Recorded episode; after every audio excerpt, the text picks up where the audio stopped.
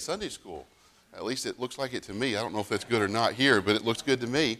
And I'm glad you're here. There are some differences between me and Pastor Lovins. Um, he's good looking, and I'm bald. And uh, he still has his hair. God doesn't cover his best furniture, though, so I've learned that. But uh, I'm kidding.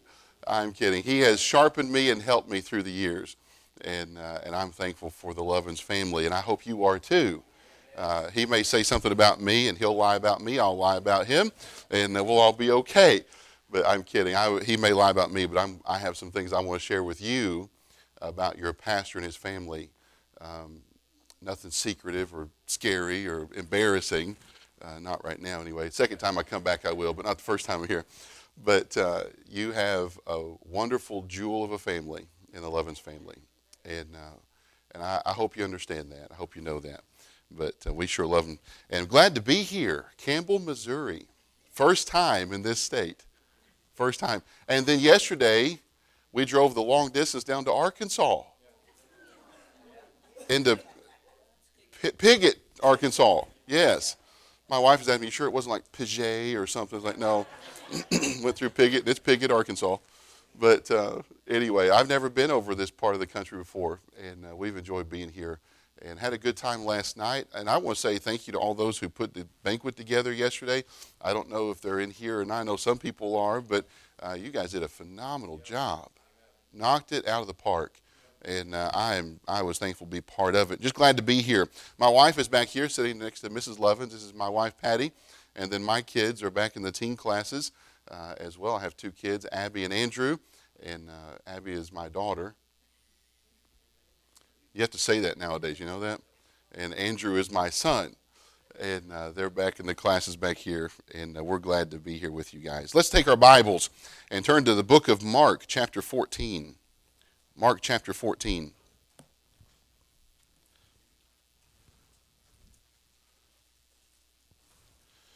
Mark chapter 14. When you come to Mark chapter 14, you are less than a week away from the crucifixion of Jesus Christ in Mark chapter 14 uh, literally just a matter of days. Uh, we could even measure by hours if we wanted to, but it's just less than a week away from um, the betrayal and crucifixion of our Lord.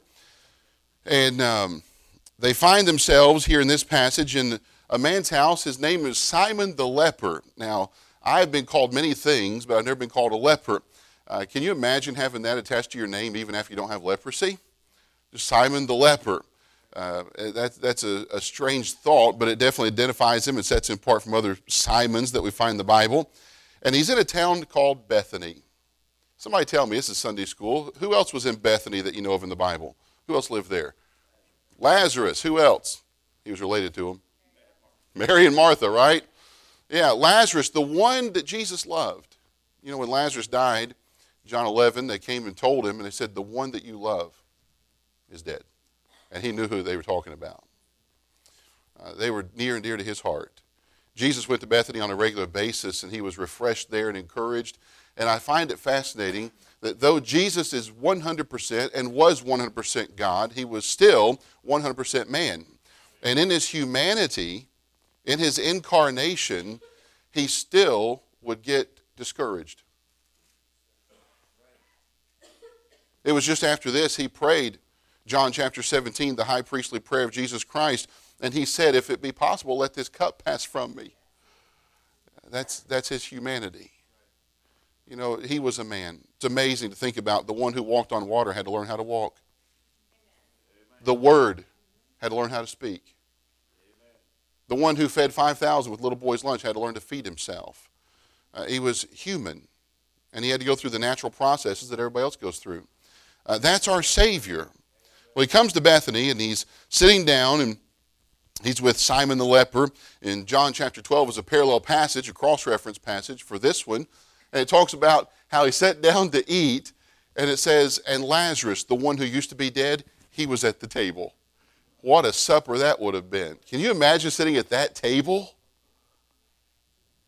So, Lazarus, you know, they wrote, they've written all kinds of books that I believe are fiction about what heaven's like and all this kind of stuff.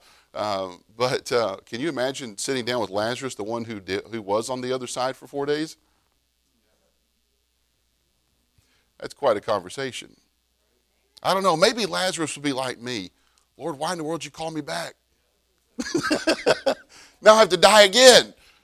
You know, I don't, I don't know. I mean, that's me. Lazarus is probably more spiritually minded than me, and maybe you're more spiritually minded than me, but that's what I would be thinking probably. Well, he called him back, and they're eating again, and just an amazing thought. It's more than likely when you look at John 12 uh, to cross reference it, you'll see that Martha, you know what she was doing? She was serving. Even at this meal, she was serving again. And uh, it's probably because they were friends and they enjoyed fellowshipping, eating together with Simon. They lived in the same town. They were both followers of Jesus Christ. And no doubt, just less than a week before the crucifixion, this would have been a very encouraging, bolstering time for Jesus Christ. Knowing what he's going to face and knowing that he was among friends. Sitting down and fellowshipping, fellowshipping and being encouraged. And John chapter 14, would you look at verse 3? We're going to read through verse 9. I'd like for you to follow along with me if you would. And being in Bethany in the house of Simon the leper, he, as he sat at meat, there came a woman having an alabaster box of ointment of spikenard, very precious. And she brake the box and poured it on his head. And there were some that had indignation within themselves and said, Why was this waste of the ointment made? For it might have been sold for more than 300 pence and have been given to the poor. And they murmured against her. And Jesus said, Let her alone. Why trouble ye her? She hath wrought a good work on me. For ye have the poor with you always, and whensoever ye will, uh, excuse me, whensoever ye will, ye may do them good. But me ye have not always. She hath done what she could. She is come aforehand to anoint my body to the burying. Verily I say unto you, wheresoever this gospel shall be preached throughout the whole world, this also that she hath done shall be spoken of for a memorial of her. I want you to go back to verse 3. We can talk about she wrought a good work upon me. We could talk about she had done what she could. But I think when you read the Bible, I think what you need to do is you need to take a journey into the Bible and you need to use all of your senses. So think about this. When you read the Bible, see what they saw, feel what they felt, hear what they heard, touch things, taste things. But I want you to think about this one smell things. In the Old Testament, they would offer incense to God. The offering of the burnt, the burnt offering would go up into the, to the nostrils of God, and he would smell it as a sweet savor. The praises of his saints are the same thing, the Bible tells us. They're a sweet savor to God. It's savor not in taste, but in smell and the scent, the aroma. I want you to notice one word in verse 3 that I'll be honest, I just can't get away from, and I haven't been able to for about a month. Look at verse 3. It says that she had an alabaster box of ointment of spikenard. I want you to think about spikenard for a minute. Now, there are different kinds of spikenard, and I'm not a, uh, a botanist. I'm not going to try to explain all this because I tried to read on it and I didn't understand most of the words I was reading. Uh, I took Latin for a year when I was in high school, and I still couldn't speak those words that they were had on those websites and the research I did on it. But it was interesting to think about the smell of spikenard. It says it was an ointment. Spikenard, it was an oil from the spikenard plant. It's interesting, even in Bible times, there's the American spikenard and there's the uh, eastern spikenard. The eastern spikenard is a part of the honeysuckle family. So imagine the smell. I love honeysuckle, don't you? When I was a kid, we'd go and take the flowers off and pull the bottom out and eat the little nectar in there. At least we thought we were. I don't know if anything ever came off that, but we did. I love the smell of it. I love the smell. I think the smell is the best when they start turning brown, they start dying. It's just a little bit stronger. Well, it's part of the honeysuckle family. And it would grow in the mountains of India. Now, think about where India is and think about where Israel is. There's a reason it was very precious and very costly to make it and then transport it, or import it, I should say, into Israel, it would cost a lot of money to do that. And she had, the Bible tells us in another passage, about a pound of this. It was worth over 300 pence, and we'll look at that in just a little bit. It was an ointment, it was an oil. the Bible uses uh, spikenard a couple different times.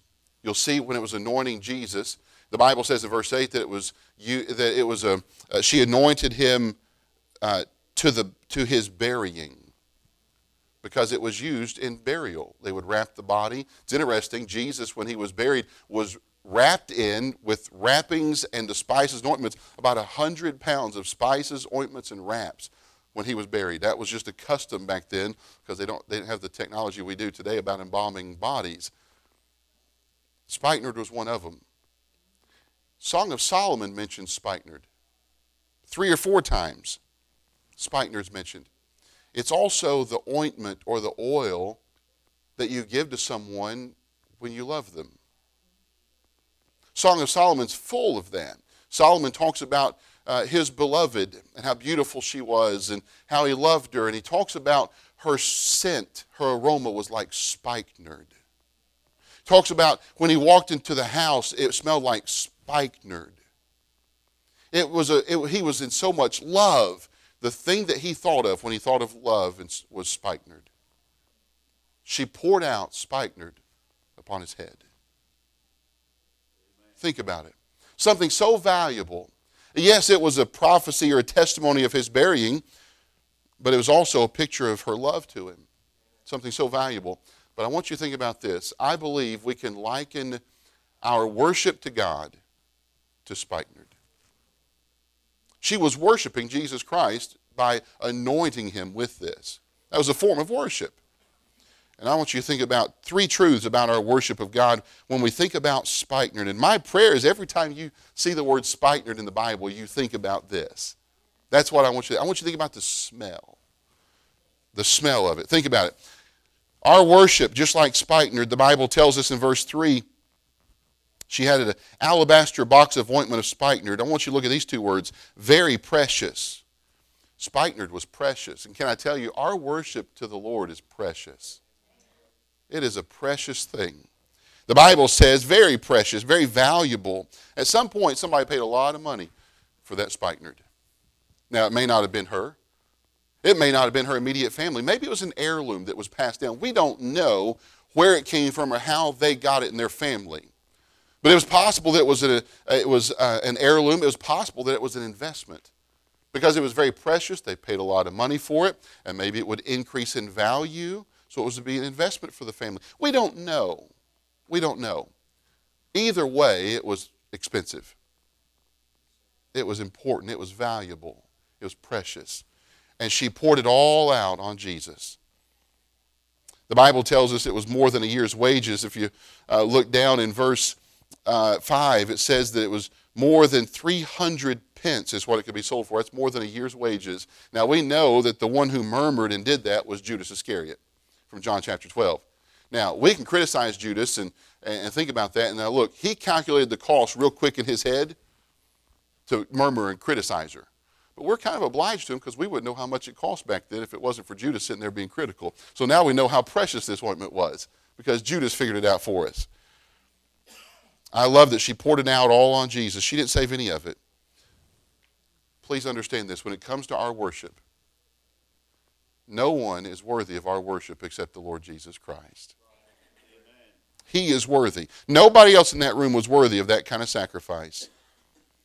It's not here in this passage, but John chapter 12, verse 3, if you want to mark that down, we also find that this spikenard was potent. It was very potent, had a, had a certain kind of aroma, and it was very strong. It was powerful smell to it. John chapter 12, verse 3 talks about when this alabaster box was broken open and the ointment, the spikenard, was poured out. Immediately, the house was filled with the spikenard smell.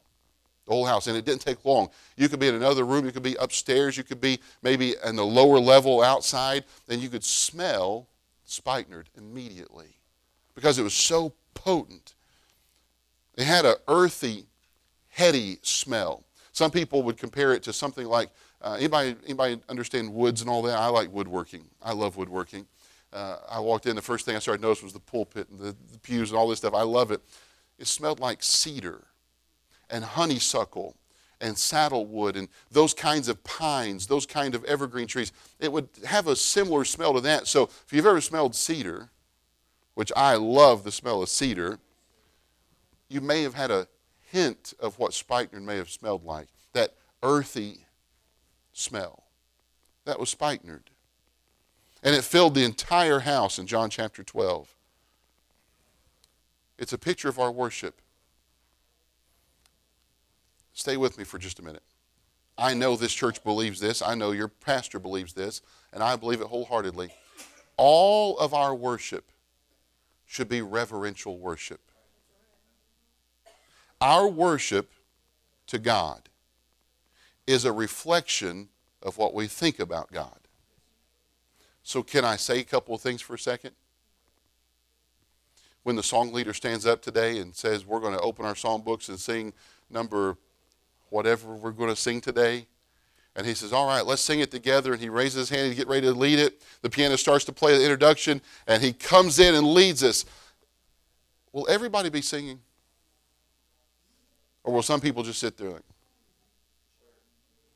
I don't think that happens in this church. In my church, it happens like that sometimes. I got a couple of people in my church.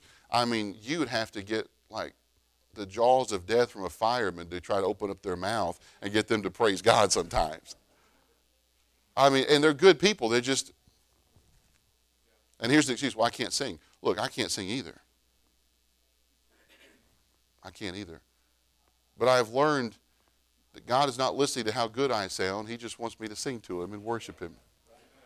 So your pastor stands up and preaches, and he calls for an invitation. Did you know that responding to the preaching of the Word of God is also worship? The ushers come forward to receive an offering. That's just as much worship as singing a song to the Lord. Yeah. It's a powerful, it's a potent thing. Don't ever underestimate it. People may worship the Lord differently. I've always wished I could be one of those people that could raise their hand when they're worshiping God in church. How many hand raisers do we have? Yeah, you got it, didn't you? Yeah. I, I'm, I'm just, it's just not me. I'm for it. Your pastor's like that. As long as I've known your preacher, I've always wished I could worship God like he does publicly. But then I realized God did not make Joshua Johnson like Joshua Lovins. So I worship God the way God made me. You know what I'll do sometimes? I'll smile real big when a song when I like a song. If it really gets in my heart, sometimes it squeezes out through my eyes. I'll say amen. I'll ag the preacher on it. Come on, say it again. That's right. Sure, go ahead. But to stand up or raise my hand or something, oh, I, I, I don't think I could ever do that. It's just not me. People may worship quietly, some people worship loudly. The good thing is, is you, you just worship God. And can I say it's not limited to church? We do it in spirit and truth. It's not just inside these four walls. Uh, you, you should have had a time of worship yesterday. You should have a time of worship tomorrow. You should be worshiping God. It's a powerful thing. It's like spikenard, it filled the house. In other words, when she opened that box, everybody knew it. When you worship God, people are going to see that. You're not doing it for their benefit, but it benefits them. Others are going to know that you're worshiping God. When she opened that box, the smell came out. Everybody knew that that spikenard had been opened. Can I tell you that when you worship God, others are going to know you're going to worship God because you're going to give off a certain way of living. Maybe not a smell, but a way of life. This woman had been given much. I won't go into it now. You know the, the account of it, but she had been given much, and so giving that pound of spikenard, that was just reasonable for her to do. Can I tell you something this morning? You have been saved, redeemed, Someone died for you. He was worthy to live, and we were worthy to die. But the unworthy to live was made worthy to live by the one who died for you. We have been declared righteous. We've been set apart for a specific purpose. We've been given a home in heaven. We have been placed in Christ, and the Holy Spirit has been placed in us. So when we offer our heartfelt worship to the Lord this morning, that's just a reasonable thing to do. It is unreasonable for a blood bought child of God to not worship God. That is unreasonable. It's a potent thing. People are going to notice it. God's going to pay attention to it. But here's what I want to spend the next eight and a half minutes on. It was persistent. Let's walk through this for just a minute. Look at verse 3. It says, There came a woman having an alabaster box. That was a decorative stone. Alabaster was a decorative stone. And it was used to seal very precious things. And so it was an alabaster box, a stone box, a very pretty box of ointment of spikenard. It was sealed inside of it because it's very precious. It's interesting. Once the seal was broken, you had to do something with it. You couldn't just let it sit there. And I believe when it says here, and she break the box, I don't believe that she took the box like a kid may do to a piggy bank and smash it on the ground and pick out the coins out of the, out of the ceramic or take a hammer and break it. I, because if she did that, all the ointment would be gone. I believe what breaking the box meant was she broke the seal on the box. And she took the lid off or whatever was there that was sealing it. And she had that, that box and she poured it out. Once the seal was broken, there was no turning back. You know what I'm praying God would do for me and for you? Is that God would break the seal that's holding something back in our lives of worshiping God so that when that seal's broken, you can't help but give God his worship and glory that he deserves. We need that. She didn't hold anything back. So I would encourage you today when the song leader stands up, don't hold your singing back. Open up, let her fly. Doesn't matter how you sound, just let it rip. You know what the teachers in Sunday school need to do today? Don't hold back. If you're on a bus route, don't hold back. Anybody in the choir? Who's in the choir? Hold on. Keep them up. I listen to your choir just so you know. You have, you have a camera up there, it's video and all this stuff. And I've watched it. I like it. I'm looking forward to it. Don't hold back. Don't hold back. Don't, she, didn't get, she didn't keep anything for herself. She gave it all. Now, here's what's interesting. If you would take spikenard back in that day, that kind of spikenard, the way it was made and the way it was preserved, and you open it up, and if you were to put it on someone, if you put it on their skin, it would get into the pores of their skin. If it was on their hair, like that was in Jesus when she anointed his head, and it would get into his hair and his beard and all anything like that. Hair and the skin. Hair and skin will retain certain things that other things won't. It seeps down into it, it becomes part of it. Spikenard when it got into the hair and the skin, you couldn't wash it out. The smell of it. It would stay in there. If you, if you bathe yourself every day for a week, there would still be the smell of spikenard on you.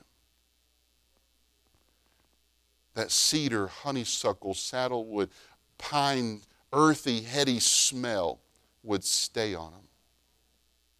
That's one reason they used it for burial that would cover up other smells that were not as pleasant as spikenard. But it, and it would stay for a long time. She put this spikenard on Jesus. Now you think about a pound of spikenard. You pour a pound of anything that's liquid on somebody else's head, it's going to drip all down them and run down them and get in their clothes and their skin, and their hair, everywhere. That's what it did to Jesus. And it stayed on him. This was less than a week before he died on the cross. And that smell would not leave him. It was persistent. While Jesus went to Gethsemane, just a few days after this, you know how he was praying, and he was in such agony. The Bible says that there were, and I believe it's literal, sweat drops of blood coming through the pores of his skin. Now, there's a medical reason for that. But blood came through the pores of his skin because he was in such agony. And he could smell spikenard because it had gotten into the pores of his skin. And when sweat or blood would be excreted from the pores of his skin, he could smell, smell spikenard. And he would remember the worship that that lady gave to him. He was betrayed. He was taken to a place called Gabbatha. John talks about it. It's a place where Pilate would sit in judgment. Gabbatha means pavement in Hebrew. And he would sit there in judgment. And when Jesus was brought to him, and he had the crown of thorns put on him. There was a scourging put on, uh, placed on him, and, and the robe placed on him, and they mocked him. That was the place called Gabbatha. In Gethsemane, he could smell it. When he was in judgment, he could smell it. He was in Gabbatha, and they would they beat him, and they mocked him, and the crown of thorns, and the blood, and the on all of these things, and that's where he was silent. But he could smell spikenard. And as they're mocking him and ridiculing him, and as they're crying out, Crucify him, he remembered Mary pouring spikenard on him and the worship. He went to Golgotha. And as they laid him down on that cross beam and the vertical beam, and he willingly laid his life down for us, he had lost so much blood. He was so weak physically, he couldn't even carry his own cross. They took spikes and drove them in through his hands and through his feet. As they raised that cross up and dropped it into that hole, and he hung on that cross for six hours, blood pouring from him, sweat pouring from him, and all of those things coming from the pores of his skin, he smelled spikenard. And just like that spikenard filled the house in John 12, verse 3, it was such a strong scent, there's no doubt in my mind that the two thieves, one on each side, could smell, smell spikenard. The Roman soldiers around him could smell spikenard because if it would fill a house just by breaking the seal, no doubt covering a human body would give off even more. And everybody smelled spikenard because that's how potent it was. He went to the grave, and that spikenard lingered still. But they put more on him, among other spices. I want you to know something. Your worship will go places you'll never be able to go.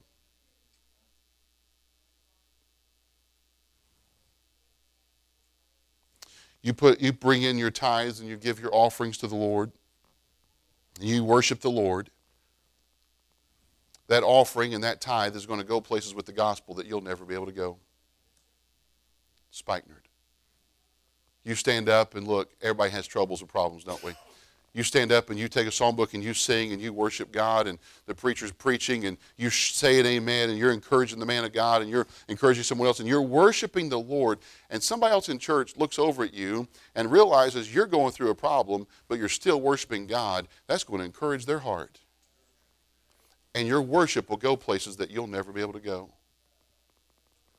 If you're a mom or dad and you're standing there with your kids, or they see you worshiping God, they see you put an offering in the offering plate, they see you stand up every Sunday morning, every Sunday night, every Wednesday night in Sunday school and pick up a psalm book and you're singing and you're carrying your Bible and you're worshiping God in church.